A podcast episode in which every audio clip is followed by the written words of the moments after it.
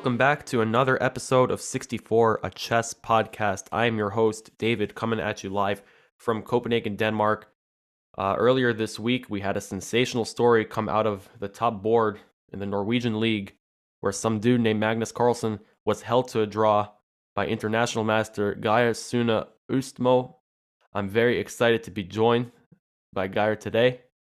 Uh, how's it going? Hi, and thank you for, uh, for inviting me uh, to your podcast. It's my pleasure. It was, uh, you know, so um, just before uh, I, you know, thank my sponsors and everything, I just want to really ask you, uh, how's it been like, you know, having, you know, just one of your games in the Norwegian league? You're being covered by agadmator, Gotham Chess, most of the chess outlets. Um, how how, did, how has that kind of like frenzy been in terms of just the media attention? Yeah, it's been uh, very unusual for me. Like my uh, Twitter notifications have just uh, taken off in a way that's com completely uh, in insane for me. And uh, yeah, didn't see this coming at all. Like a week ago, I didn't know I was going to play Magnus. Uh, I didn't expect him to ever play him again in the classical. And but yeah, suddenly we're here, and I have not only played him, but but also all of the world seems to have uh, seen that I played him and and uh, got a draw against him. Now, I, I want to really do a deep dive into this game and you know all the every all the emotions and stuff. But first of all, of course, I do want to thank my sponsors, uh, Aimchess, uh, for sponsoring uh, the podcast. As always, you can use code David30 with Aimchess to get 30% off your subscription with Aimchess.com. So go check that out. If you want to support the podcast, uh, I have a Patreon, patreon.com slash 64 podcast. Uh, if you're listening on Apple Podcasts, please leave a review. Helps a lot with the algorithm. Um, yeah, I want to just uh, start by talking a little bit about, about your uh, history with Magnus. Uh, you have beaten him uh, over the board when you were younger. Um, yeah. Two of Magnus's, in my opinion, two of his greatest games that I've I've looked at because I've looked at a lot of Magnus games in my time. Um, both played in 2005, I think uh, were played against you. Uh, two of his most brilliant wins as a young chess player. And uh, here it is, 17 years later, you guys face on board one in the Norwegian league. So, um, you know, I actually I play uh, now for a league team in Denmark. Um, so, uh, for my American listeners, I guess uh, could you just explain like what this kind of like league format is? Um, you know, in in Norway. Yeah, so it's um, I play in the Eliteserien, which means the it's the top division of the Norwegian league. So it's uh, ten teams uh, play, playing a league. We're play, playing over over three three different weekends, three games each weekend. So nine games in total. So that every team gets to face each other once. And we yeah play to the winner is the winner of the Norwegian team championships. Uh, two bottom teams get relegated and two uh, so two teams from lower divisions will be in uh, in the next season. And um, Magnus, he recently created this uh, this club, Offerspill. Um, I know there's a lot of politics and reasoning behind it, but you know it's like the marquee uh, Norwegian club, and so you match up with them uh, in the Norwegian league. Um, I guess first thing I want to ask is like, what's you and your teammates' thoughts going into the match? And then you mentioned that uh, you didn't know that you were going to play Magnus until a week before. So I guess like just talk me through like what was what was the lead up to this match because you must have seen this pairing coming. So what are you guys thinking? What are you guys saying to each other? Yeah, it's uh, like we did know it was a small possibility that Magnus would play because he has quite sensationally played for Offerspill even before they got promoted to the to the top league. Uh, but but of course, you never expect the world champion to to show up in a in a tournament like this because uh, it's the, far from the uh, he uh, the level of opponents which he usually gets. Um, so, but but when we uh, but when we saw before the weekend who they had uh,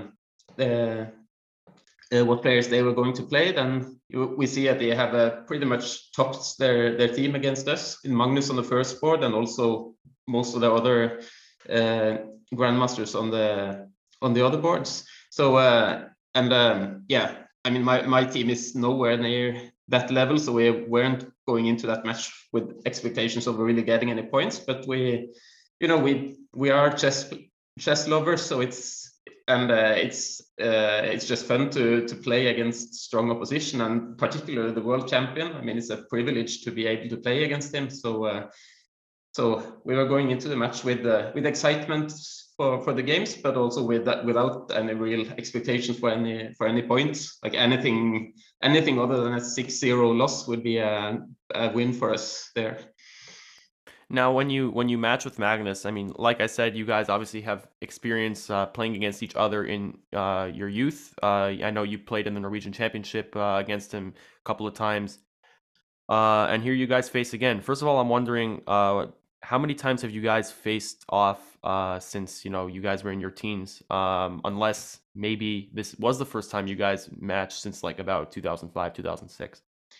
Yeah, last time we played was in 2006. So uh, we have played each other seven times in total in classical chess, but that's all between 2000 and 2006. So uh, since then, Magnus has been on a completely different level than me. So I wasn't ex ever expecting to play him again, other than maybe just some blitz for fun at some point. But uh, but yeah, certainly we faced again in uh, in classical chess many and, years uh, after the the, the last time. What, what were, what were you feeling about uh, you know seeing uh, you know your name and Magnus Carlsen you know on you know home territory for both of you guys? Uh, like what what's kind of did you do any prep? Like how do you even prepare for for that? Did you just say you know I'm just coming in and just want to have a fun game or? Yeah I mean uh, opening preparation is pretty much useless when you play Magnus especially since I mean I, I wasn't expecting him to re really go into a long theoretical line Firstly, because he probably doesn't want to reveal any of his opening secrets in a game like that. And secondly, because, I mean, when you're playing a much lower rated opponent, then you don't really want your opponent to be able to face like the moves you already know. You want to just just get um, a new game as early as possible. So yeah, I, I wasn't looking at uh, at any specific games he had played, but just you know looked over some of the main points of my uh, repertoire, but first and foremost, just made sure that I was getting enough sleep and uh, feeling relaxed enough before before the game. Um, you know, there's this book on uh, on Amazon, like how to defeat Magnus Carlsen or something. Like it's like you know, like like games where you know people have like managed to out Magnus Magnus. So I don't know, maybe you could have bought one of those before your game. Um, I don't know. Didn't didn't think of that. yeah, you know that's something that people should consider. Um, maybe next time they face him. But you're actually you're only on my podcast. I think you're as far as I know, you're only the second person or third person on my podcast to actually uh, play Magnus over the board. So I think that's pretty cool. Um, what's he like to to face over the board? Because I know people have described like Kasparov as physically intimidating and like you know breathing over the board and kind of uh, looking at you with like uh, intensity. But what's it actually like to face Magnus over the board, especially after all this time? Yeah, I, I don't think Magnus is like Kasparov at all in uh, uh, like that. And I, I mean, just looking at Kasparov, I can imagine it is uh, it is intimidating to to face him because he's yeah, like you just described. You really look at how how in, intimidating he he looks. Magnus just um, yeah, he he barely looks at at me at all. He looks more at the position, and you can see that he's concentrating. But it's, I mean, if I didn't know who that was, then I wouldn't feel intimidated by by him as uh, like by how, how he was um, uh, at the board. Uh, except for, of course, he of course he plays a lot of strong moves, which is. Uh, uh, so, but but other than that, he, he just looks like um, yeah, a regular chess player.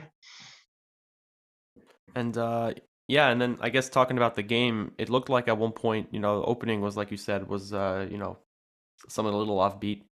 And then uh, suddenly it looked like Magnus has this dream position. I think he sacrifices a knight. And you know, what are you what are you thinking? You know, 15, 20 moves in, like what what well, how, I guess like you know, kind of just talk me through your thought processes throughout the game. You don't have to be too specific about the moves or whatever, but obviously, you know, facing the world champion, um, do you feel hopelessness at any point when your position looks a little bad, or are you just saying find good moves, find good moves, find good moves? Like like what's kind of the what are you doing to just motivate yourself through the game? Yeah, I, I try to think as little as possible about who my opponent is. Just look for the, the strongest moves and not not think about uh, uh, who is sitting uh, across the board. So um, yeah, after 20 moves, I mean, he, it looks like a typical Magnus game. It's a queenless middle game, and he has uh, he has a significant advantage. Um, but I mean, it's the position doesn't look hopeless, so I just continue to try to to find the best moves. Uh, like you said, he, he sacrificed the knight, which was an idea I, did, I didn't see at all. Uh, when I look at it afterwards, I could actually have accepted the sacrifice and been completely fine. Uh, but I, I miscalculated there. I think he must have miscalculated too. Uh, so so after after that move landed on the board and I thought calculated for for some minutes, I realized that my position was was very bad. So from that point, I just tried to find ways to uh, to keep the game going. Uh, he surprised me on the next next move because I thought he had a, a, a better move, which I didn't really have a strong answer to. And when I look at it afterwards, the computer agrees with me. It would have been simply winning. Uh, when it didn't do that, then I have a, I, I still have a uh, cramped position. So uh, I mean, I don't don't have any expectations at that point of uh, of holding the, the game, uh, but I just continue to try to to keep the game going. Uh, and then there was this point which uh, none of us saw after uh, I think it was the 29th move where he has a, a direct win, which is right with the bishop move. Yeah, which is a move that yeah uh, he he should definitely have seen it, and to be honest, I should have seen it too. Um, but that that moment didn't really affect the, the rest of the game because none of us saw it. Um, uh, but but when he didn't find that move, then it was still clear he had the advantage, but no no clear win. Uh, so, um, uh, but it was also obvious that he was the one playing for a win. So I mean, for for the rest rest of the game, which lasts like 50 moves, 55 moves more, I'm just trying to keep keep finding ways of, um, of keeping the the position together and keeping the game, continuing the game, and um, yeah. Uh, and then actually I didn't I didn't really feel very nervous during the game because you know I was playing without any expectations other than just trying to to play a good game. Uh, the nervousness just uh, uh, didn't come before um, like pretty close to the end when uh, when we exchanged bishops and we were in a in a rook end game because it was really at that point that I realized that this is actually heading towards the draw uh, so and and that's when the uh, you know the thoughts come in. If I if I screw up this now, then then this is going to haunt me for the rest of my life. That I I, I should actually have drawn against the world champion. I mean that's uh, because having a position that you should keep is quite different from just having an equal position because you know Magnus can still uh, outplay you from such a position. So, but uh, but yeah, it's, I felt that I managed to to keep my cool throughout the end game, and uh, yeah, looking at the computer afterwards as well, it, it looks like it's correct. Like after the tactics that we both missed, it's there are no uh, no clear error, errors from either of us. It seems. Yeah, you played you played a phenomenal game. Once once uh, once that tactic was gone. Now you mentioned that you both missed it. Um, after Bear Kings and I assume a handshake, uh, what, what what was Magnus like after the game? Did you guys discuss discuss the game together? Did you guys, you know, I know like in my league, we have like a little open bar in my little club, uh, where you just can get beer with your with your opponents, sit and analyze, drink some Tuborg or whatever. So, um, you know, what what was that like after after Bear Kings? Yeah, uh, there, was, there was no um, no place really to to go go to discuss uh, the game there, but we were like when we were finished, we were there was only one other game left uh, in the room, so uh, we were just whispering over the board and discussing some of the some of the lines that could have uh, that could uh, arise. And uh, yeah, it didn't seem like he was immediately think and like of course we both knew he had a had a good position, but uh, but he he didn't he didn't know he had such a clear win but uh, Aryan Tari, who was playing second board for Offerspill, he had he had seen it, so he he came and uh, and suggested it to us, and then you could see the frustration on uh, on Magnus' face when he realized that, and uh, yeah, and I mean I was pretty shocked myself too that we could actually have uh, have missed such a move. Yeah, I mean, even even when I saw this uh, position on Twitter, um, I, it looked quite obvious to me. I mean, not not to dunk on Magnus or anything, but I guess it must have just been, you know, psychologically in the tank and and uh, focusing on on different things. Uh, Yeah. because it did look quite direct. Yeah, uh, it is. I mean, it's a. I'm sure we would both have seen it instantly if you had uh, told us there was a, a win in the position, because but neither is is expected to be a, a win. So it must. Yeah, I can. I, there are only two, two explanations I can think of. The one is that we have the mindset that this is going to be a long end game. We don't expect that there will be anything direct, so we are looking more at the long term plans. Uh, and also, it's I mean, it's it's a bit funny because my king move uh, before that is precisely to prevent that bishop move. Uh, the problem is just that it, it doesn't prevent it after all, but that but the idea was to prevent it, and we probably bo- both just thought that yeah, this move does does prevent the uh, the bishop move, so we don't we don't really look at it. Now, what was the what was the reaction from from your teammates and I guess from from you know just you know the rest of the I guess both teams you know after Magnus has held to draw like like like uh like what's the immediate reaction after like what are you thinking um you know walk me through that. Yeah, it's um uh I mean I I was of course very very happy and relieved that I uh, yeah in the uh, first emotion is relief that I I didn't screw up when it uh, when the position was uh, uh, was drawn. And uh, and of course of course I was happy to have achieved that result and my teammates were congr- congratulating me of course. And and yeah and we we went out to to eat and eat and drink and uh, to like ce- celebrate the result uh, even though we had lost 5-1 it was uh,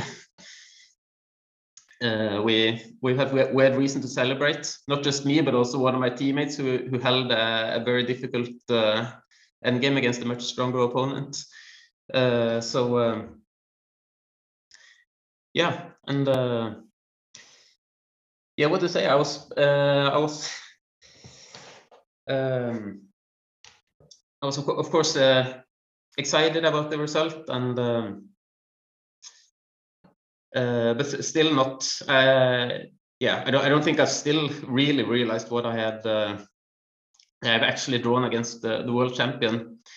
And um, yeah I, I don't know maybe maybe i'm also a bit affected by the fact that i have i have known him since he was a kid and and uh, you know I have drawn him and beaten him before, as you have as you have said. So I don't know. Maybe I would have felt even more intimidated if it, if it was Caruana or uh, or one of the the other world elite players uh, playing against me.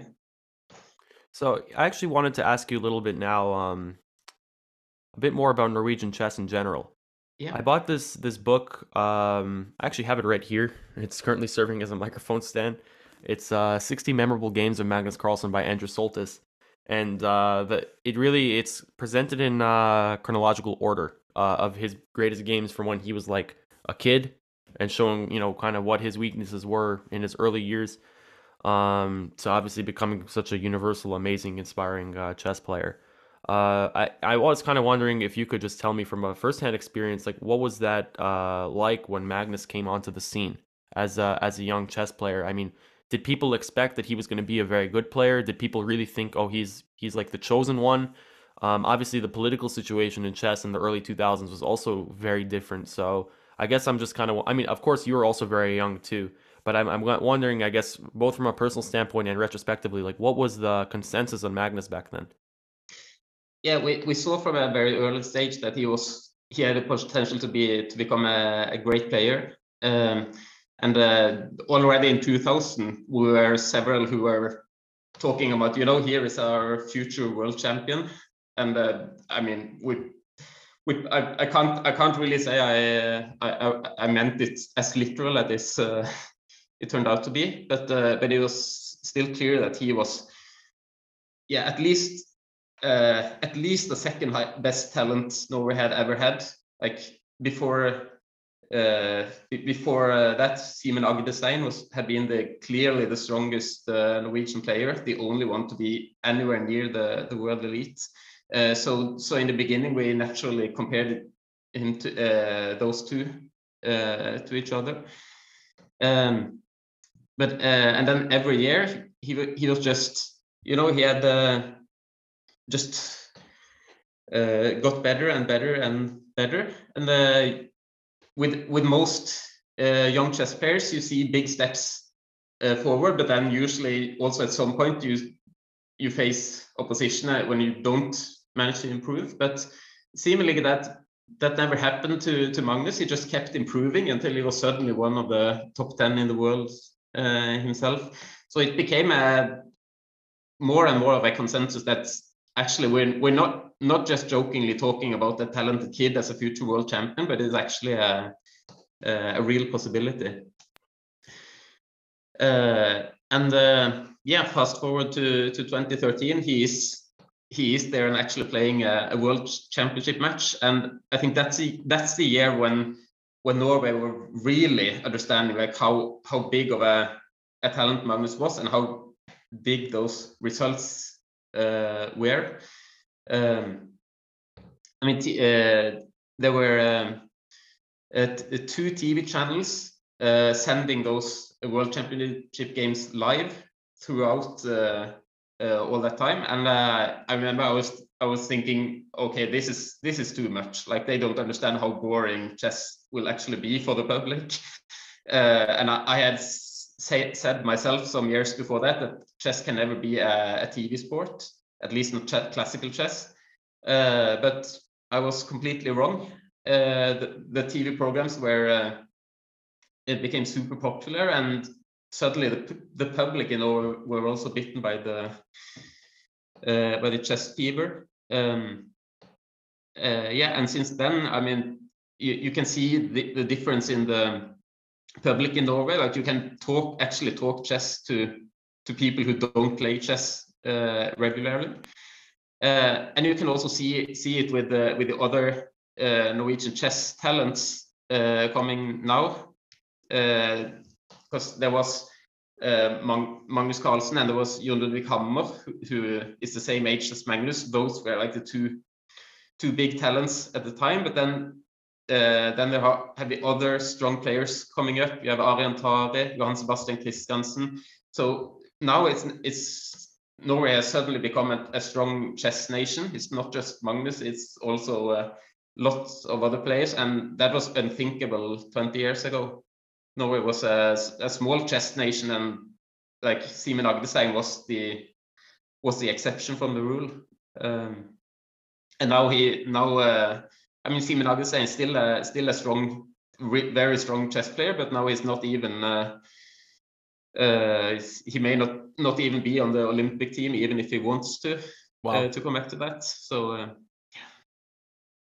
yeah, I mean, it is really remarkable, I, and especially you know Magnus. Even I came to Copenhagen um, for the first time in uh, 2019, and even I've noted, and this is just in Denmark. I know that you know Denmark and Norway are obviously very different countries, but I have even noticed here, you know, speaking to Norwegians that I meet here who move or are working in Denmark, um, that there's been a lot more attention in the last few years, and Magnus has really gone from like chess celebrity uh, to he's really like an international name. But I think the pandemic, Absolutely. you know, with this big interest in chess, suddenly everybody wanted to know, well, who's the who's the real Beth Harmon?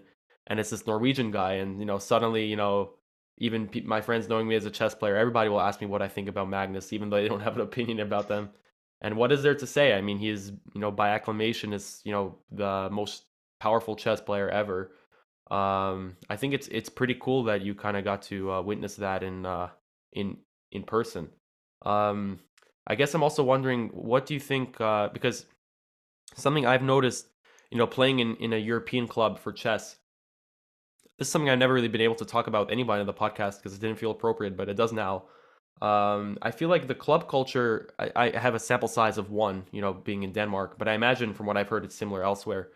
Um, it feels a lot healthier here in many ways that, you know, there really seems to be like you get to know the familiar faces. There's a lot of these team events, a lot of club events, a lot of a lot of league events that everybody can get into and and uh, obviously Denmark is a small country um, but I guess I'm wondering, like, like, do you think that that kind of culture has existed in Norway for for a long time? And I guess uh, also, like, um, more generally, like, how do you think, uh, like, Norway, like, in early 2000s was able to help Magnus get to that next level? Yeah, the club culture you're talking about has existed as long as I have uh, been playing chess, and uh, I wasn't aware if this was a European thing, but uh, I have uh, almost never been outside of Europe, so that maybe that's me who haven't seen like uh, other um, uh, other stuff. So. so definitely, and I mean, even though Norway is a pretty long country with more, yeah, definitely high, longer distances than than Denmark, it's we we do uh, we're still a small country in terms of, of population and uh, therefore also in terms of the number of chess players. So we, yeah, we go to uh, when we, uh, if you if you are an active chess player in Norway, then chances are you have met uh, many of the many of the the active players at uh, at some point during tournaments. So that um, and um, yeah, depending on on where you live. I mean, unfortunately, some places it's probably hard to find a, a club nearby. But if you live in in one of the bigger cities, well, by Norwegian standards, bigger cities, uh, um, then uh, chances are there is a club there and there is a friendly environment when you can meet and, uh, and play chess and go uh, and also get to play play in the, those uh, team tournaments so in terms of that, that's definitely something that uh, that Magnus has um, has grown up in, and uh, and uh, he yeah he knows more, most of us chess players per, uh, in in person because we have met at uh, at some points. Um, but also it's but what Norway has not been prepared for at all is like how to how to train someone who is actually an exceptional talent like like Magnus was. I mean, if he had lived in Russia, you know, he would immediately have gone into the Russian chess schools and got top-notch trainers uh, there. Uh, we don't really have that that kind of system in in Norway.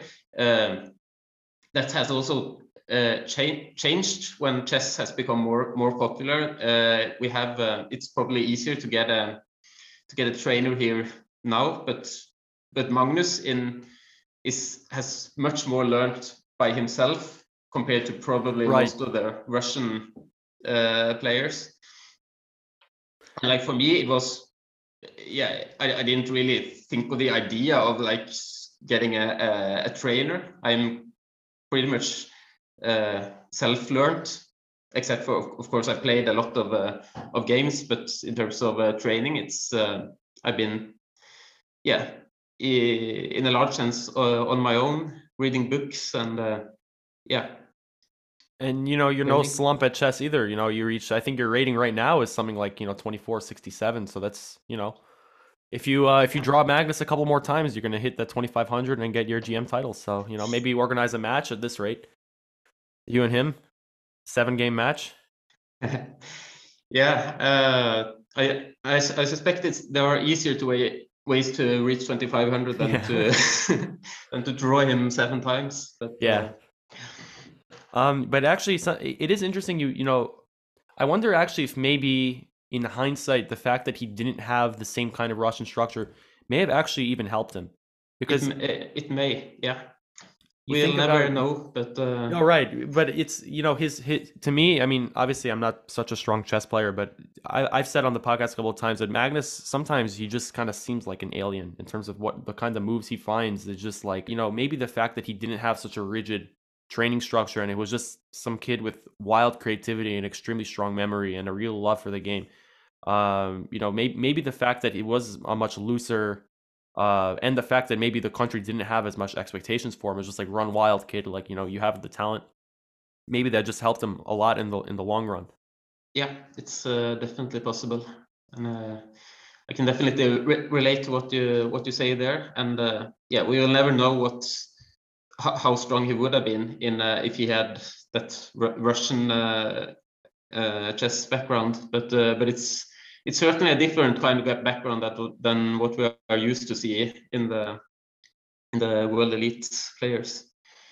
Yeah, I mean, I'm sure the Russians would love to have uh, Magnus be named uh, Mikhail Kars- Karlsonov, and uh, you know that you know from St. Petersburg, and yeah, but uh, but nope, he's in, and he just he smashed a Russian in the World Championship now too. So I guess we'll have to wait a while for the Russians to get that championship back. Um, I also wanted to ask you, like, what is uh, what is the Norwegian chess scene like today? You know, even Sans Magnus, uh, Aryan Tari. I know obviously there's some very strong grandmasters playing under the Norwegian banner right now. But uh, you know, has there been a, a, big increase in, in let's say youth engagement with chess? Are there a lot of kids who are looking up and you know wanting to be the next Magnus Carlsen in the same way that you know, for example, Vishy Anand in India, you know, created this real like chess spark. Uh, you know, India of course is now going to be by far the strongest chess country in a matter matter of years. Um, I don't know. Are we seeing something similar with Norway? I understand it's a much smaller country uh, by comparison to an India or in America, but but nevertheless. Yeah, I do. I do think that we uh, that there are uh, that Magnus has some of the honor that there are now more young, young talents coming up uh, than there there used to be. There's de definitely an effect there.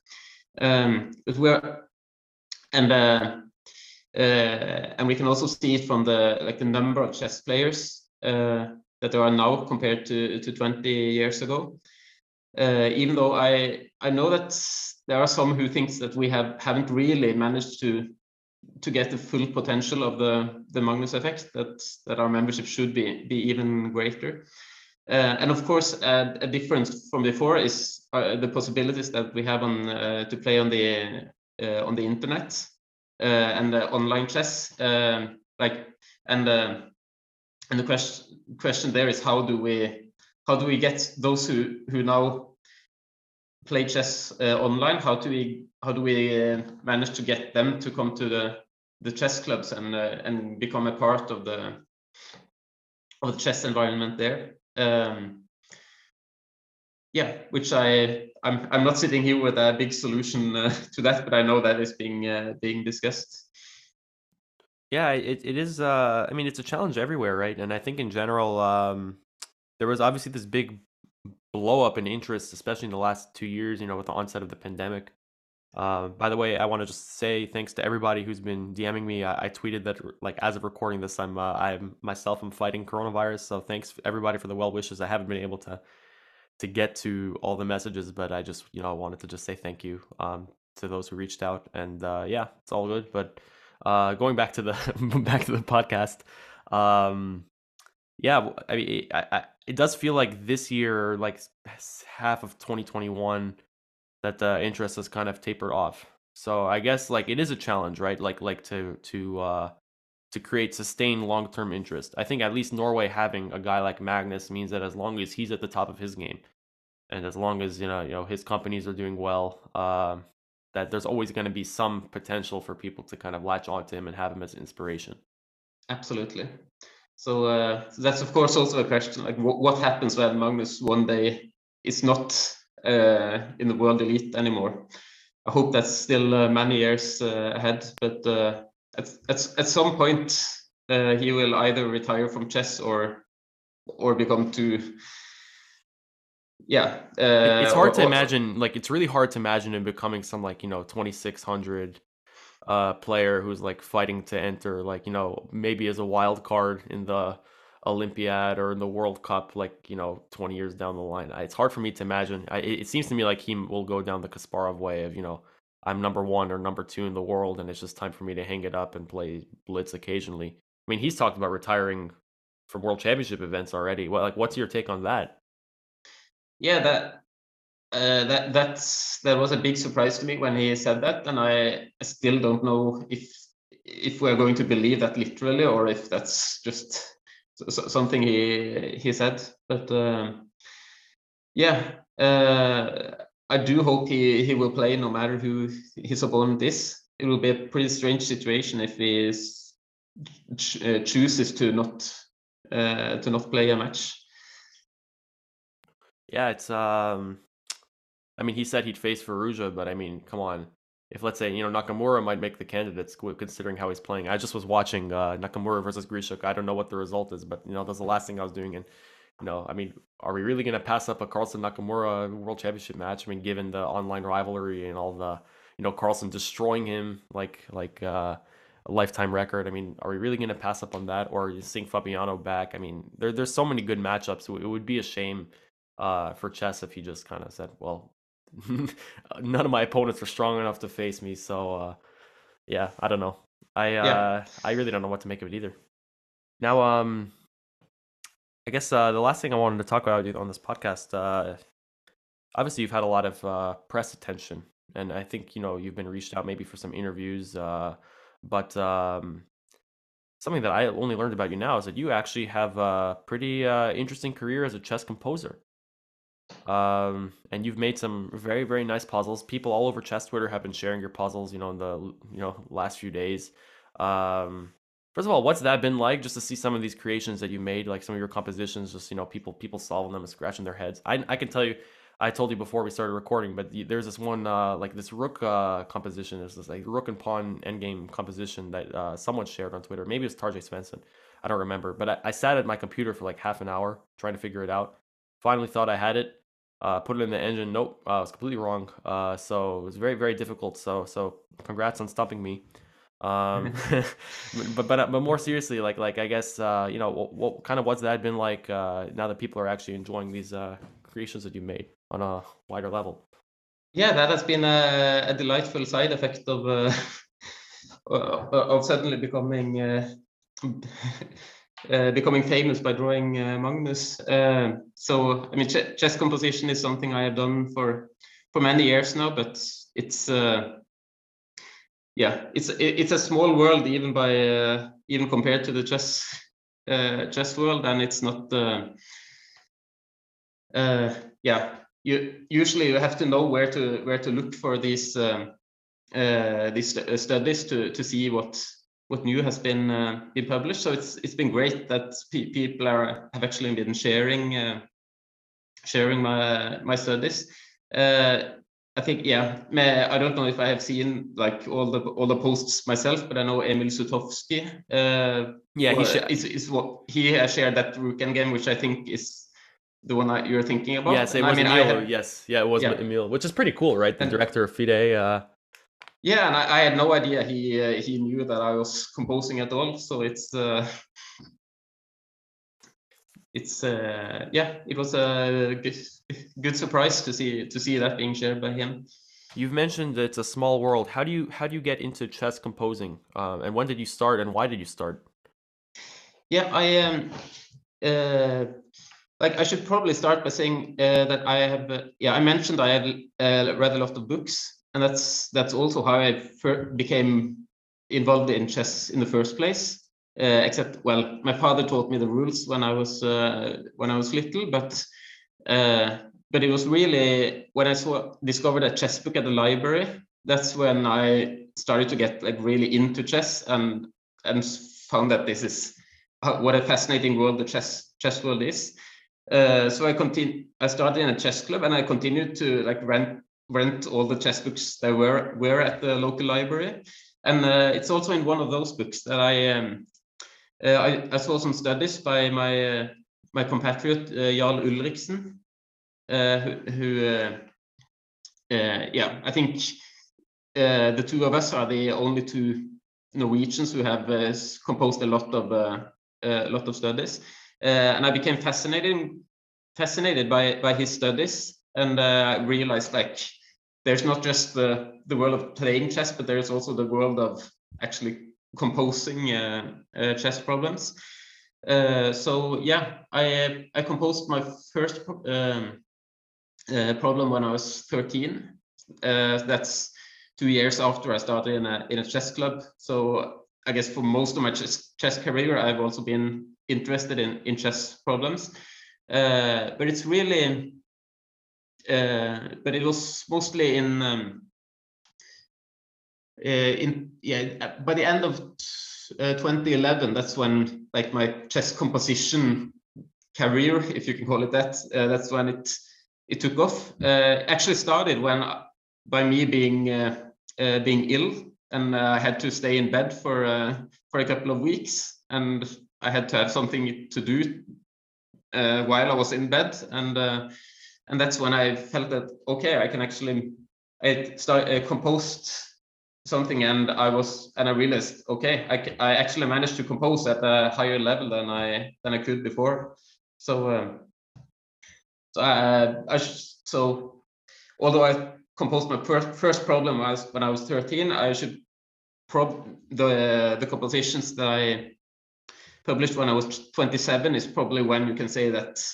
th those were my first like serious uh, chess studies. Now, I actually I, I have done some research, and uh, there are actually like uh it's like a world championship of, of chess compositions. So have you ever entered Yeah. one of those? Yes, uh, that uh, that composition is held like every every th three years, and you uh, you send like six um, uh, the six studies that you are most happy with from those three years. You you send to the championship. So uh, the, the previous one was the championship for 2016 to 18, uh, and I got 10th place uh, there.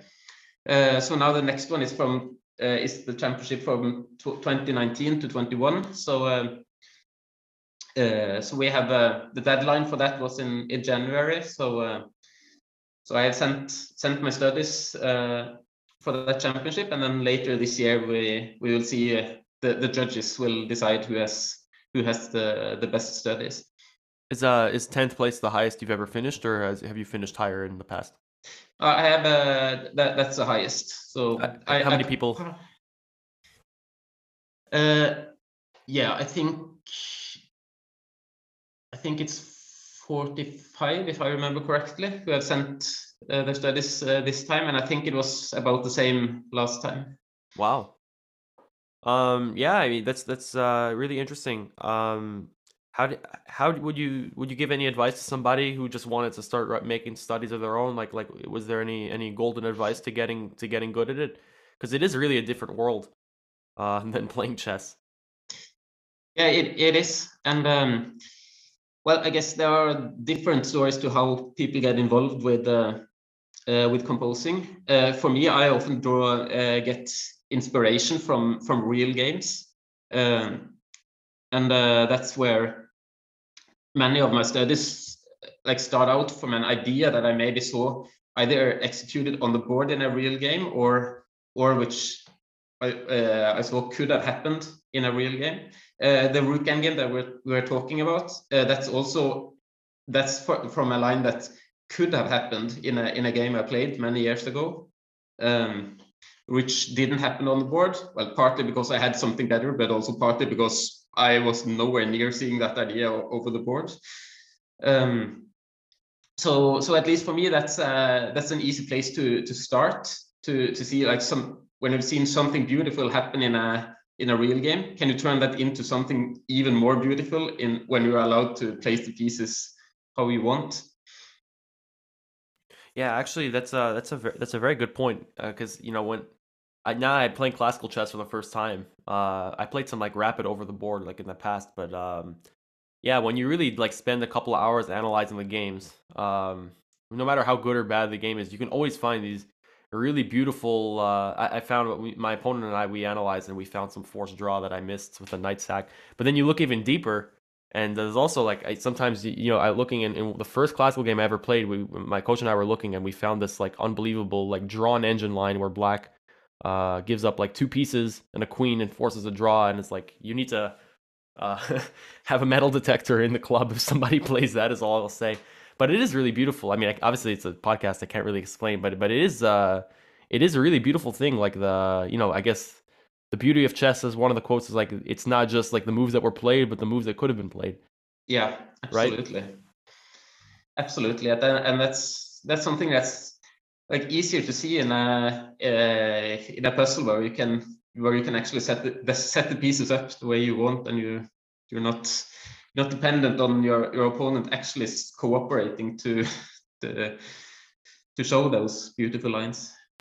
Now, um, yeah, and regarding uh, like chess composition, many of the people in the chess composition world, you mentioned that it's it's very small, but um, is it like same kind of like GMs, IMs, or is it, are there just kind of completely different different faces uh, of people who are like you know participating in this kind of thing? Uh, yeah, you you mean do you mean if if there are uh, uh, if there are GMs or and IMs in the real like Right, like I'm saying, like you know, like uh, do you think that there's like some correlation with having to already be a strong chess player, or are there people who are just really good at it after years of just you know maybe like casual club players and stuff like that? Yeah, the, the majority of chess composers are not really that strong uh, chess players. So so it's de definitely not a condi- It's not it's not like you have to be a strong chess player to be a to be a strong composer. Uh, but there are some uh, but, but, there are some examples. Like Jan Timman, maybe the clearest one. He has a lot of uh, uh, of great studies, and he's one of the most active composers uh, today. Really? Um, yeah.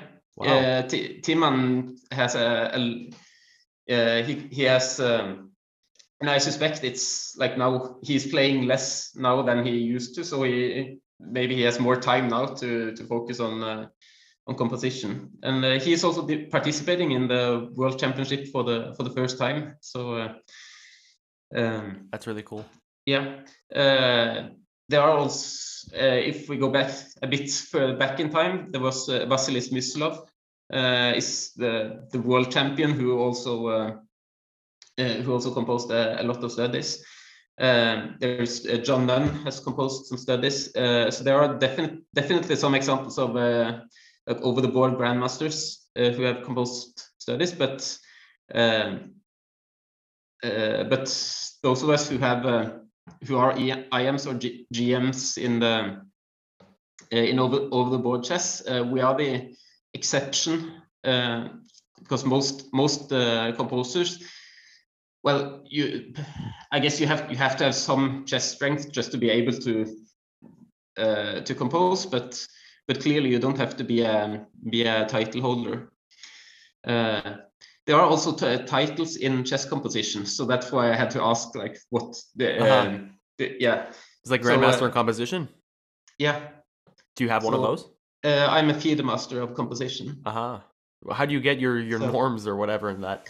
Yeah, uh, the, there is a FIDE album, uh, which is also every three three years, where you can send your your best uh, studies, and uh, and if the judges uh, the judges then decide like whether they are good good enough to to be part of the album, and for each each study that you get in the album, you get closer to those titles. So you uh, so it's it's a bit different from from all the board chess because you know a GM to achieve a GM norm you have to do something better than an IM norm. But but in composition, to get a GM, you just have you have to have a higher quantity of high quality studies than for for the other titles. How many how many so, studies do you know how many that is for GM? Um, I have to think here, uh, and that's also different from like uh, stud studies, which is like why to play and win or why to play and draw, are also valued differently from other ah. types of problems like uh, have direct mates you have self mates help mates you have these different different categories which uh, which also score differently. So uh, so i don't remember exactly uh, but i have eight studies uh, which is how i got my my fm title. And if i remember correctly i need 15 to get an im title. Wow and interesting. yeah and uh, I don't remember for the GM title, but it's uh, it's a higher number than that. That's, is that a goal of yours right now in terms of in terms of chess to get the IM or GM title in in uh, composition? Uh, it's um, yeah, it's it's not something like uh, that's not the driving force behind my my composition. I compose because I I find it fun and I right I, I like creating something so, something beautiful, but but uh, yeah, both in composition and in and in over the board chess, it's it would be it would be nice if I ever get uh, the GM title, but uh, but I will be completely fine with it if I if I don't. Regarding um, over the board chess, I did mention also that your um, your live rating right now is something like twenty four sixty seven, I think. Um, that's pretty close to twenty five hundred too. what's your peak rating, and also how many GM norms do you have, if any? Yeah, uh, I have one GM norm, uh, and my peak rating, I think it's 2470. I also think I'm a bit above that now after the, the weekend. Uh, but uh, I haven't checked exactly. Uh, so, but I'm I'm I am somewhere around 2470, which is also like I've never been significantly higher than that. Interesting. You're pretty close. Who knows? Maybe we'll see uh, GM Geir soon, perhaps. Maybe. Maybe. Uh, I do feel that when I play at my best, I am at GM strength. So I just have to have to manage to more consistently play uh, play at that that strength. Now, my last question, uh, you know, obviously you play in the Norwegian league, so do you still consider yourself an active tournament player? And also, like, um, what are what are your your current chess goals? You know, whether it's composition or or otherwise, like, just uh, what's kind of your mindset right now? Oh, I do have one one last question, last last question, but let's start with this. yeah, uh, yes, I do consider myself an an active player. I am uh, like I was more active uh, like 10 or 15 years ago. That's partly because of uh, yeah, I have other stuff going on in my in my life as well, so I don't have as much time as I was when I was a junior. But uh, yeah, I can de definitely see myself playing playing chess tournaments for, for the rest of my of my life.